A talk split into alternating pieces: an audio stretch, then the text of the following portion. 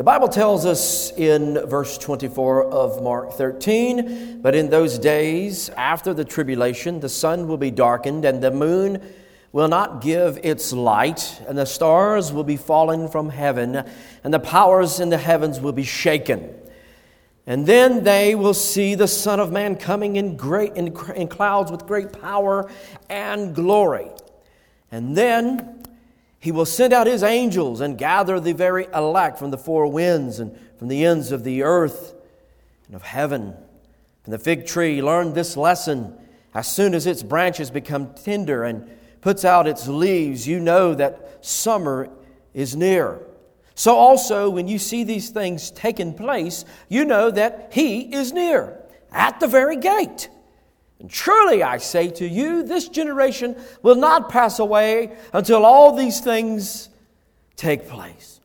Heaven and earth will pass away, but my words will not pass away. Father, we ask you that you would bless the reading of this word, not only to our heart, but to our mind. Help us to meditate on it today. Give us correction led by your Holy Spirit.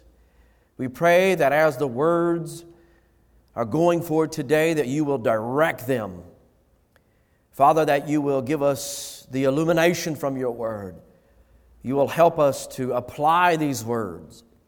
You will help us to look for your return and anticipate it, Lord. And Father, we just ask you today if there's one listening who doesn't know you, Lord, I pray today would be the day you would call them to yourself and you do the work of salvation. And we pray it in your name, the precious name of Jesus. We pray it. Amen. You may be seated.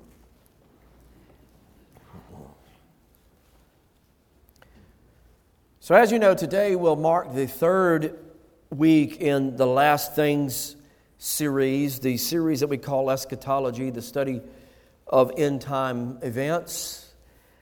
Uh, eschatos meaning last things, and of course, theology meaning the study of, the eschatology, the study of last things. And I pray that you, as, as the worshiper, have, I pray that you have gotten something out of these last two sermon series. I hope that you have, I hope that you have gotten something out of. I, I pray that the word of the Lord has, has drawn you close closer to himself. I hope that God has drawn you closer to him today than you were yesterday. I, Pray that that has become a reality. See, the, the coming of the, of the Lord is the portion of eschatologies, the study of end time events, that has generated almost more debate than any other topic. As you can imagine, there have been people over the ages, as the Lord Jesus had predicted, that would point to say, the Lord is, re- is returning on this day, He's returning on this day, He's, he's coming in this year and this season. There has been, uh, there has been a multitude of people uh, across history who have tried to pinpoint when Jesus would return. The Jehovah's Witness would say that in 1975 that Armageddon was coming. The Seventh day Adventists, Ellen White, would say that Jesus is returning on this certain day. And they, they would stand out on the, on the edge of the mountain range with white robes on, anticipating his return. And of course, we know that Jesus did not return. So, as you can imagine, this is the portion of the study of the Bible that has generated more topic than any other topic that, that we know. And so, I've got to ask you this question and so, hopefully, that these questions will resonate with you this morning. I hope and pray that they will. Number one, when will the Lord return? You come next week and we'll find out what the Bible says about that. What has been fulfilled and what has not been fulfilled? Could Jesus return tomorrow? So let me ask you that. Could Jesus return tomorrow? Could he return now? Is there any events or event that needs to happen before his return? And are these the wrong questions that we need to be asking? Now, certainly, I anticipate the Lord's return. Certainly, I want the Lord Jesus to return. I look for his return. But I've got to admit to you, in all honesty, I do not look for it as often and fervently as I should. Alistair Begg, who I love to hear preach with his Scottish accent there. Um, Alistair Begg once stated, he said, the return of Jesus, it will be personal, it will be physical, it will be visible, and it will be glorious. So let's think about him for a minute. Jesus is coming soon, morning or night or noon. He's coming for me. All right, he's coming for you as the believer. It will be physical meaning that the, the return of the Lord, that it will be a tangible, it will be, it will invade the senses. We will see him, hear him, uh, we will know that his return is, is visible, as Alistair Begg said. It is visible. We will see it. It will invade the senses. It, uh, it will be like any it will be unlike any other event in history that has ever happened. And so it will be glorious. In fact, we don't have hardly anything to press up against the coming of the Lord. That is how glorious the return of our Lord Jesus will be. We hardly have anything to compare it to. This past week, I was thinking to myself, and in one of the most odd places, uh, in the shower. As I threw my theological uh, and biblical exegesis in, this, in the shower, I think of the topics in the shower. No, I, I was in the shower uh, uh, uh, at, at odd places, and I thought to myself, and I was really just thinking about how this word really speaks to me and, and, and how I would relay this to, to worshipers listening to the word. And, and this question was this if Jesus was returned right now in this moment, what would make me want to avoid or, or be hesitant of his coming? Okay, what, what would we say? What would make us, what would make you hesitant of the Lord's return? Would we say something like, Lord, I don't know if you should return today. I got a wedding to attend. I got a birthday party this evening. The grass is getting high, Lord. Can you just wait just till this evening here to come? Listen, I, I got a fishing hole I got to hit. So I'm talking to me. Right? What do I have on my calendar that I am so engrossed with that would make me say, Lord, please not today. I've got this coming up. What would be that thing that would make us hesitant to see the Lord's return? Because we know, according to the Bible, it is a glorious event. See, the mature Christ follower would, would yearn for Christ's return. So, what does that tell you about my maturity? And if you're honest, what would it say about your maturity in Christ? That we go through phases. Sometimes we like to think of ourselves as mature and seasoned in our faith. But on this aspect of eschatology, the coming of our Lord, I I, was, I must admit to you that I am not as mature as I need to be. To yearn, to long for the Lord's return. Because I, I, mean, I look at the events in the world today. I look around at the world and I am torn. And I know you are too. You look at the events in the world today and, and you, you've got to admit you're torn. Because on one hand, I know that we have a responsibility to to make the name of Jesus known in the world. Jesus gave us the Great Commission, didn't He? So I'm torn. On one hand, I know that God has called us to a responsibility, even if Jesus was coming tomorrow, and even if I knew that He was returning tomorrow, that there is a responsibility, even, even if I know it was at the door, to preach the good news and to tell my neighbors who are lost and going to hell that Jesus is coming again. So there is a responsibility. And then on the other hand, I know that the return of Christ would ultimately rectify the wrongs and evils in this world.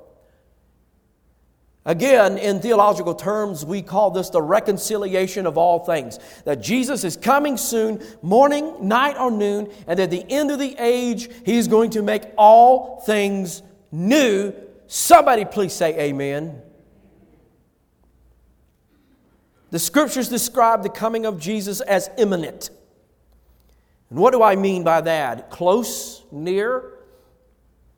1 1 Thessalonians 5, verse 1 says, Now concerning the times and seasons, brothers, you have no need to have anything written to you, for you yourselves are fully aware that the day of the Lord will come like a thief in the night.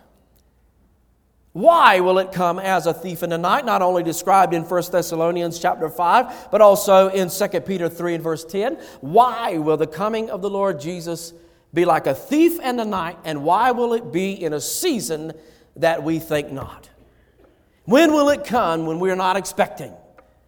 There are lessons here to learn concerning the return of Jesus. The reason that Jesus will return uh, as a thief in the night is because many will not be looking for him. The reason that Jesus will come as a thief in the night will not only be that we're not looking for him, but we are just unaware or oblivious.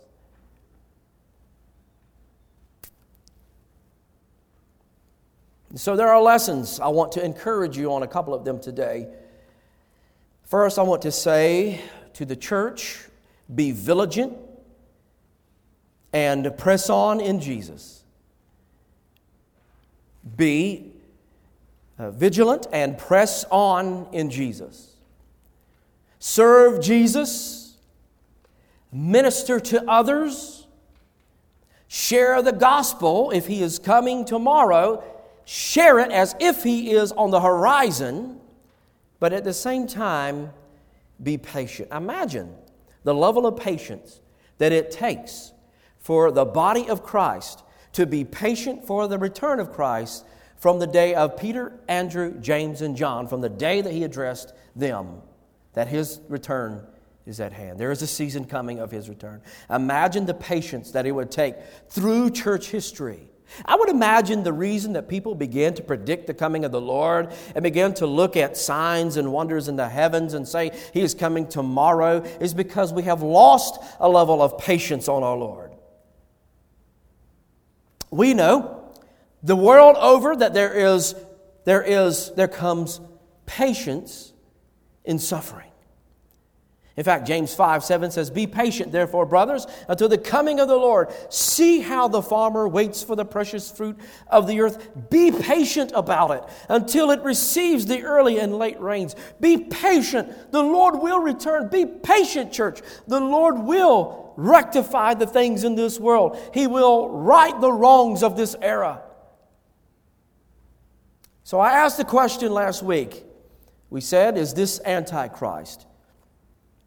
And Jesus said there's a, an abomination of desolation that has happened once before in the history of the world. Two points were made. Number one, persecution and adversity brings one closer to the Lord.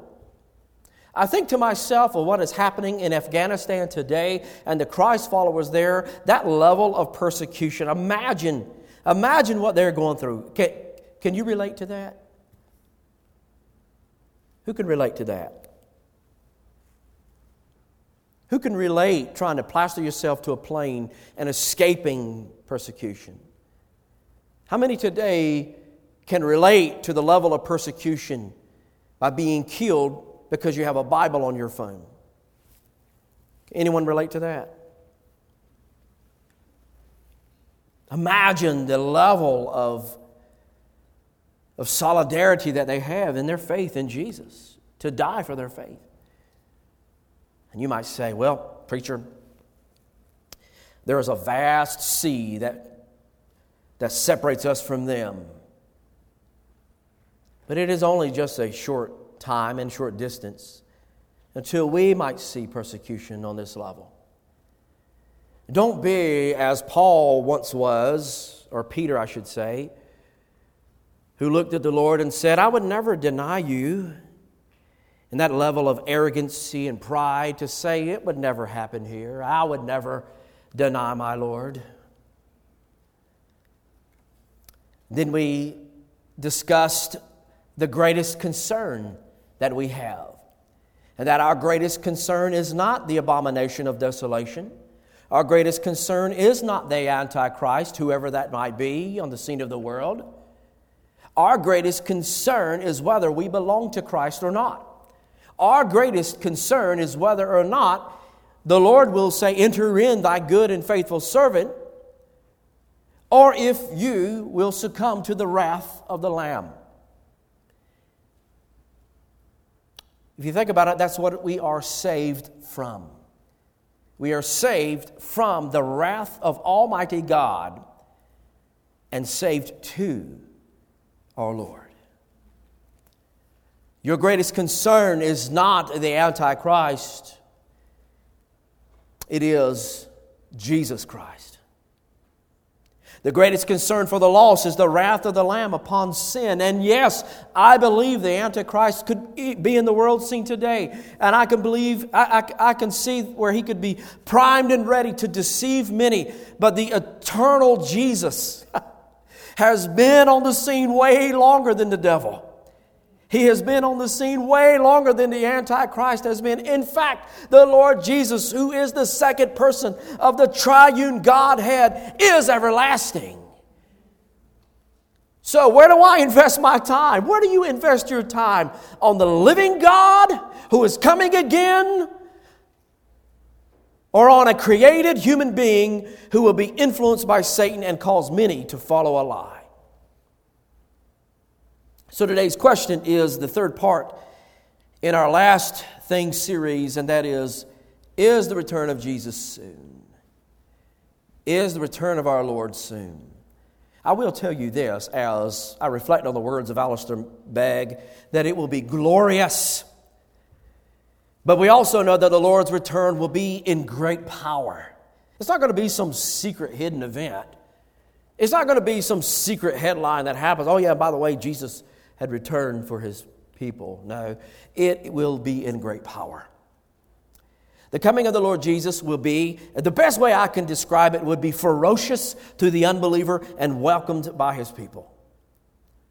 Remember, Jesus just spoke to his disciples about the abomination of desolation and how the past events through Antiochus Epiphanes, who was the one of the abomination of desolation in, in history will help them under, understand future events ahead. For Mark even says, and let the reader know, let you know, the worshiper know, that there is coming something that is far more, more worse that happened in the temple under Antiochus Epiphanes. There's coming a time in history that is so horrible that there's hardly anything to compare it to.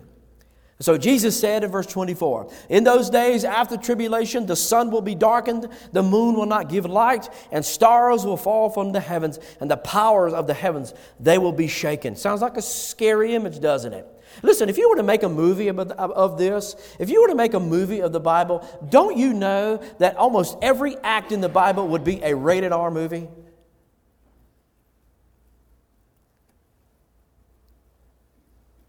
And then they will see the Son of Man coming in clouds and great power and glory.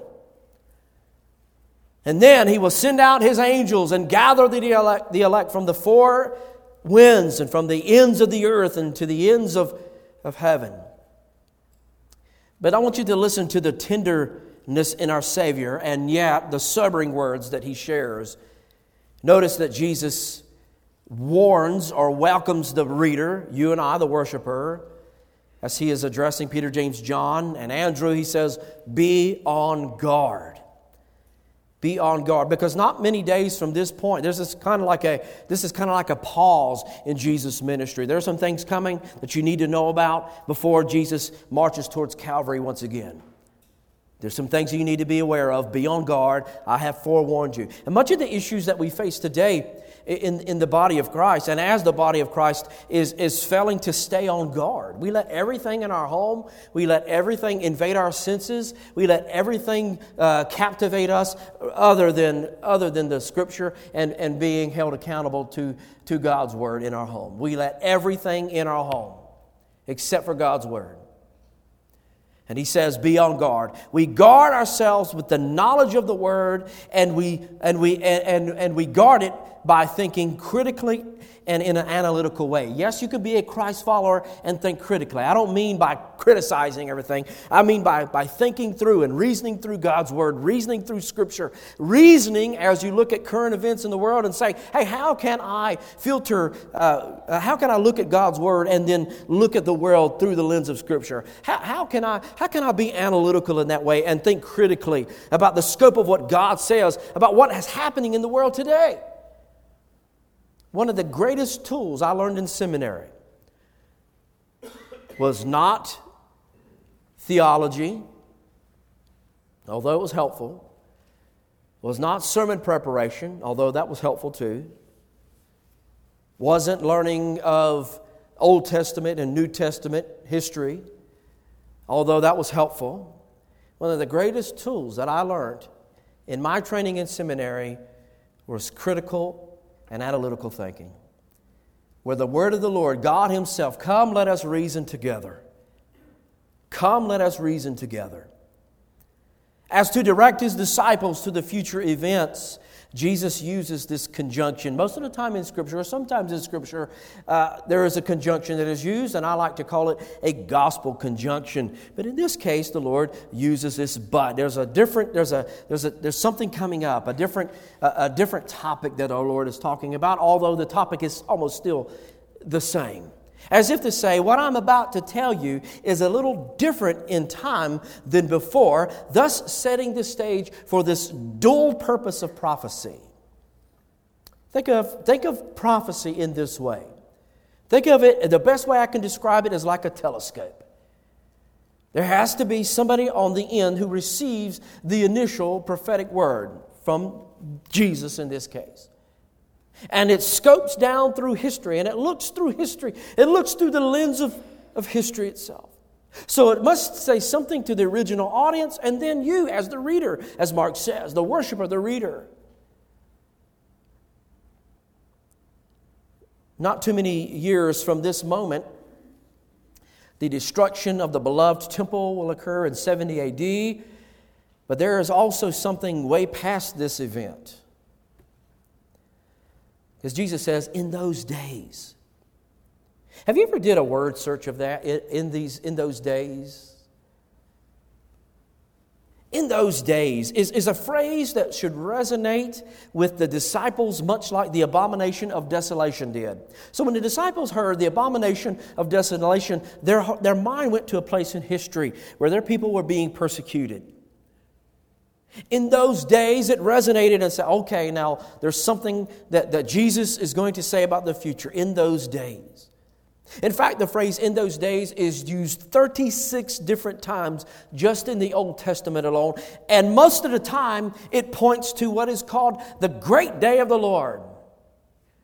And some, sometimes it would be phrased, the great and terrible day of the Lord. Coupled with this great persecution and tribulation comes the shaking of the luminaries. At the coming of our Lord, the sun will be blackened, the moon will fail to shine, the stars will be shaken out of the heaven. And these are found in places in the Old Testament too, particularly apocalyptic literature, apocalyptic genre in Scripture. And here are a few uh, specific references speaks of the darkening of the sun and the shaking of the luminaries. And here are a few places that, if I'll leave that up there for a few moments. If you want to write down any of these references to in those days or the great day of the Lord, speaking to the shaking of the luminaries from the sun and the moon and the stars being affected by the Lord and his judgment. And I will say this that all the events that Jesus described are part and parcel to what we know as apocalyptic literature. These are things that are coming, and more so, it points to a time in history where God Himself will judge wickedness. So, again, we say the great and terrible day of the Lord because it is terrible for those who do not know Him. There's coming such a great reckoning that the Lord Jesus must shorten it in order to save the earth from total annihilation. When you think of, of this judgment, it reminds us that there's an urgent response here. There's an urgency to it. And on our behalf, to discard and turn our backs from sin. That, really, that's what that is. Turn, turn your back on, on sin and wickedness and, and serve Christ fervently. Paul would say, we press towards the mark, we strive for perfection. Ultimately, the Lord is, is going to return, He's going to judge. But I, I tell you this those who do not know Him, you do not want to be caught in the crosshairs of this judgment. You've got friends and family who do not know Him. This should be a sobering thought. For those in Jesus, the coming of the Lord is glorious. To the unbeliever, it is a horror unspeakable. Maybe the reason that we don't invest much in the coming of the Lord is maybe we don't even believe it. Maybe, you don't, maybe we don't believe He's returning. Maybe you have a hard time with that. I remember what the Lord Jesus said when He stood in front of the chief priest who asked Him. You remember this?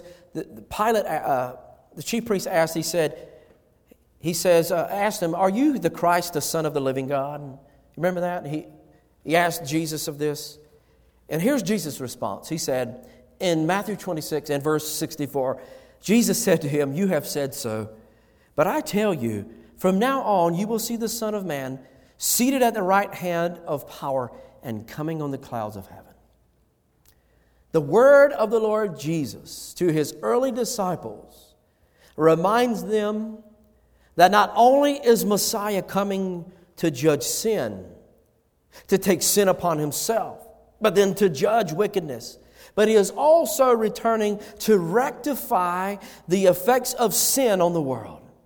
We would call this a reversal of sin. So sin has this cosmic consequence on everything. Everything in the world that we know has this cosmic consequence brought on by sin itself. And this is something that the that only Christ, the Son of the living God, can rectify. Your works can't do it. Nothing can rectify. Government can't do it.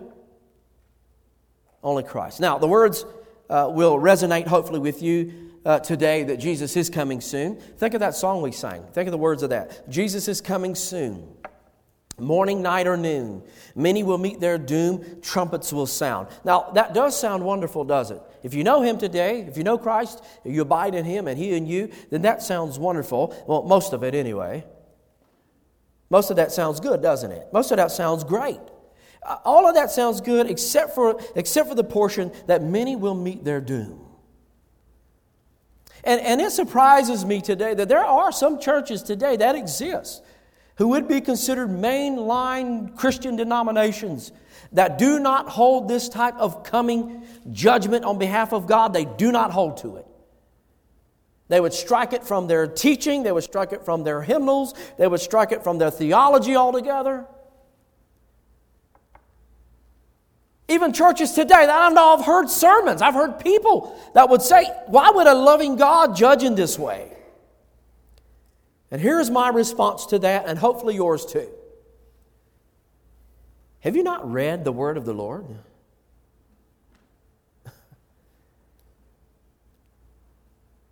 Most, one of the most loving things that a loving God can do is to eradicate sin.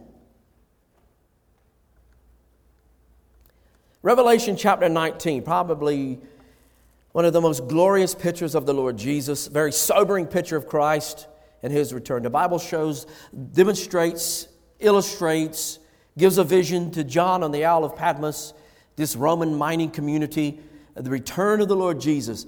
And it says, in, in Revelation 19, around verse 11 and so forth, that the return of the Lord Jesus will have myriads of people with him and placing underfoot now the beast and false prophets simply by speaking his word. The Bible tells me that a sharp two edged sword will come from his mouth, meaning that the Lord Jesus will simply speak it to be by the word of his mouth. What a wonderful picture. So, yes, Jesus is coming soon. It could be morning, it could be night, it could be noon, it could be before we walk at this door. Many will meet their doom, sadly enough. So, for the Christ follower who loves, who say they love people who are made in the image and likeness of God, that ought to put a little pep in your step, shouldn't it? That ought to put a little fuel in the fire for evangelism and outreach. I know people right now who are lost. Now, I mean, I can't grab them by the neck and, you know, put them in a headlock and say, You got to believe you're going to hell, don't you know that? I'm not going to convert, uh, coerce anybody into believing, and I know we can't do that. And that really, 1 Thessalonians chapter 4, 17 says, All in the dead shall rise, meet in the sky, going where no one dies, heavenward bound. 1 Thessalonians 4, 17, that we will be called up to be with the Lord. Now, of course, there are a few issues and some theological ironing out that we must do with those lyrics, but mostly they are intact. And what I mean by this is, is this we might meet the Lord in the sky, sure. And then again, we might rule and reign over the earth with our Lord. We are not, and I want to say this, we are not simply saved and redeemed just so we can say that we're going to heaven. Sure, uh, it's a what you might call a Christian benefit, I guess. We're saved because, you know, we're saved and we'll, we'll reach heaven. But listen, I know I'm not saved because I wanted to just simply go to heaven. I wasn't saved just simply because I wanted to escape some wrath that's coming. We are saved, we are sealed, we are sanctified, and one day glorified because, you know it, He first loved us. He will send out his messengers to gather the elect from the all points of the earth throughout the whole of Scripture. There is this constant theme of God scattering because of wickedness and then gathering his people. I challenge you, if you've been reading through the Bible in a year, from Genesis to the book of Revelation, I challenge you. Mark the times to where you find God scatters and gathers. He, scat- he scatters his people and gathers them together. Now, I'm glad that the Lord God is coming to gather his people. Amen. To gather his people. As, as a pastor and preacher, I, w- I would never try to scare a person into believing or coming to the Lord Jesus. I wouldn't sit down with somebody and say, Don't you know the Antichrist is coming soon? Don't you know that there's great tribulation? Don't you want to believe in Jesus? I would never try to scare a person into becoming a believer. In fact, I couldn't do that. In fact, salvation doesn't work that way and never has. And now, now God can use by His Holy Spirit, He can use end time events to, uh, to direct a person to their own sinfulness and look into the Son of God. I know that. So hear me closely. I, I'm not going through end time events just to get you into the kingdom to try to scare you into believing. Listen to me, I am just a low preacher boy from Jacksonville, North Carolina. I do not have a dog in the fight when it comes to you believing or not. That is the work of the Lord. But if it means that I will put everything that I can before you to be faithful to the Word, so that you might hear that Jesus saves and is coming again, I will do that. I'll never, I'll never forget attending a church. And uh, this particular church was more of a charismatic type church. And we were attending, um, we hadn't become members of this church yet. It was, I was probably maybe Abram's age, nine, ten years old, maybe, coming up on nine. And I'll never forget this. This church played a series of movies on end time events the rapture, pre tribulation rapture, the Antichrist, the mark of the beast, uh, you know, those type movies. And it played a, a series of four movies on Sunday night. Events that are foretold in Scripture, although maybe interpreted in different ways. I remember those movies scared me so bad they gave me nightmares. And I, I remember as an adult, I remember as an adult scheming in my mind how I would escape the mark of the beast and the Antichrist by running to the foothills of Tennessee and trying to become a survivalist in the woods. Now, how, Now, how do you think that that would work out with a 16, 17 year old or 18 year old trying to be a survivalist who don't know anything about carrying a Rambo survival knife? As an adult, I was scheming how not to take the mark of the beast. It scared me out of my mind, and I still didn't become a believer. Why? Because the Holy Spirit does the work and not a movie intended to scare you into, into some easy believism. It is the work of the Holy Spirit that saves. Eschatology is not meant, I've got to say this too before we move on. Eschatology, the study of end time events, it is not meant for doom and gloom. It is for hope of the return of the Lord. The book of the Revelation, although oh, it's a scary book, the book of the Revelation is not a do, uh, doom and gloom book. It is not one of hopelessness. It is one of hope that there is returning a king, the King of kings and the Lord of lords. It is a book that is one of hope and not doom and gloom. Now, it is one of doom and can be scary for the unbeliever. But for the Christ follower, it's a book of promise. I will say this as we look at verse 28 that the return of the Lord, the word and the prophecy of his return, is certain. He's coming again. We don't know when. We'll talk about that next week as we finish up, as we wrap up chapter 13. But the return of the Lord is certain. 28 says, Learn to listen of the fig tree Learn its lesson. As soon as its branches become tender and puts out its leaves, you know that summer is near. So also, when you see these things taking place, you know that, that He, Jesus, is near, the coming of the Lord. He's at the very gate. Truly or verily, I say to you, this generation will not pass away until all things take place. Heaven and earth will not pass away, but my words will. Heaven and earth will pass away, but my words will not pass away. Now, the overall gist of what our Lord Jesus is saying here just as the fig leaf will fall in due season, whether it be summer, fall, or whatever it might be, so will his return in due time, in due season. Something to note the coming of the Lord Jesus was just as real, just as imminent, just as close to Peter, James, John, Andrew, and the disciples as it is for us today. I, I, use this often to think about. Some people would say, well, they thought that Jesus was returning then, and, and we thought that Jesus was going to return in the 80s and 90s and early 2000s. Remember, uh, remember when the, uh, the uh, Y2K scare? Something's going to happen. Maybe Jesus is going to return in the, year, in, in the year 2000. And so there was this expectancy. Something's going to happen, and, and, yet it, and yet it did not. When Jesus spoke these words, the disciples heard that Jesus was returning. It is imminent. It is at the door. And so I begin to think to myself, Scripture tells us that a thousand years is, is a day with our Lord, right? So, in effect, it's saying that time is almost of no effect on our Lord.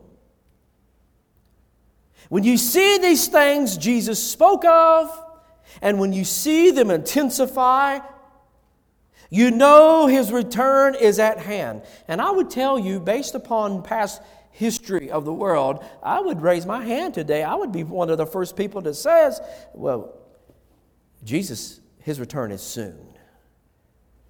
He can come tomorrow. So, you, Peter, James, John, Andrew, when you see these signs preceding the destruction of the temple, which is a type of abomination of desolation, you see the Roman army surrounding the temple, sacking the temple, so to speak, you know the return is at hand. As you can imagine, in verse 30 is a very controversial verse. Unbelievers would say, and skeptics would say, see, they thought, they thought the return of the Lord was then, and so on down through history. Jesus said that this generation will not pass away until these things take place. It is, it is a vast prophecy that is not just about Peter, James, John, and Andrew. It is not just simply about them. In the time of the disciples, they did happen but in a different scenario. They were persecuted. The temple was destroyed. Antichrist rose and fall. False prophets littered history. But more specifically, the race of humanity itself will not pass away until they witness these things. Many will say that Jesus lied because he has yet to return and his disciples died. But just as prophecy can have dual purposes, so are these predictions. See, the disciples, they saw a foreshadowing of the cosmic events of the end, but so shall we, like the fig tree, in due time. Humankind as we know it. So to think about it like this humankind as we know it will not pass away until we see the return of Jesus. It's another way you can say you can count on it. You can count on it. Jesus is coming again. The International Standard Version translates verse 30 like this I tell you with certainty, this generation will not disappear until all these things take place. Heaven and earth will disappear, but my words will never disappear. Jesus said he is returning, and I believe it. He said his returning is near, and I believe it. I believe that Christ could come at any moment. I, I, don't believe, and here's the thing about believing in the return of the Lord Jesus I don't believe simply to escape some hardships. But in all honesty, I just want to be with the Lord forever. I can't even imagine the, the worship scene on that day. I can't imagine it. Can you imagine the saints of the Lord who have gone on to be with Christ? Can you imagine? Some of you have lost loved ones and they've gone on to be with the Lord. Can you imagine that worship scene? You think of that song I can only imagine? I can't. I can't. Imagine that worship scene Heaven will not be an eternity of a long church service. When you get into heaven, Jesus isn't going to hand you a bulletin and say, This is the order of service for, the, for eternity. No. But there will be proclamations going to the Lord continually. At the end of Revelation, chapter 4, the, the Bible depicts that every living thing in the created order will give praise to God. In verse 8, it is the, cre- it is the creatures of creation and, the angels proclaiming, Holy, holy, holy is the Lord God Almighty, who is, who was, who is, and who is to come or who is coming. The outline of the book of the Revelation. Who was, who is, and who is coming. In verse 8, it is the summation of all of God's people people in the Lord Jesus, the summation of all of God's people in Christ, saying, You are worthy, our Lord and God, to receive glory and honor and power because you created all things. They came into existence and were created because of your will. See, guarantees come and go. But the guarantee of the word is promised to not fade away. Now, maybe for many here today, we do not think of the Lord's return as often as we should, and that's me. By going through Mark 13, it has, uh, it has put me into that way of thinking for a few weeks now, and praise the Lord for that. It has become for many abused in the past, and so we gloss over it as if it is some dusty, archaic teaching long past expounded upon. I, read an article this past week that reminded me of this nonchalant attitude that has taken form and shape in the church today attitude of the return of the Lord in this nonchalant way. An article goes at this. It says, After church, where she had been taught about the second coming, a little girl was quizzing her mother. She said, Mommy, do you believe that Jesus will come back? She said, Yes. Little girl says, Today? Yes. In a few minutes? Yes, dear. Then the little girl says, Mommy, would you comb my hair? This nonchalant way of thinking about, the return of, of our Lord. Do we truly look for the return of Jesus? The reason that Jesus' return will come as a thief in the night and unexpected is because people have grown cold in seeking his return. In closing, I remember the words of Horatius Bonar, who wrote these words. In closing remarks, he said, Come, Lord, and tarry not. Bring the long looked for day. Oh, why these years of waiting here, these ages of delay? Come, for thy saints still wait. Daily ascends their sigh. The Spirit and the bride say, Come. Dost thou not hear the cry? Come, for the creation groans in patience of thy stay, worn out with these long years of ill, these ages of delay. Come and make all things new. Build up this ruined earth. Restore our faded paradise, creation's second birth. Come and begin thy reign of everlasting peace. Come, take thy kingdom to thyself, great King of righteousness. Are you ready for the return of Jesus? Are you anticipating his return? What would bring you to a place where you would hesitate of his return? Lord, may it not be today. Lord, I've got something to do today. Would he find you abiding in him and he in you? Can you say that your sins have been forgiven and the death on the cross and his resurrection was sufficient for your salvation? Are you looking for our Lord's return? Let's, uh, let's pray together. Let's do that.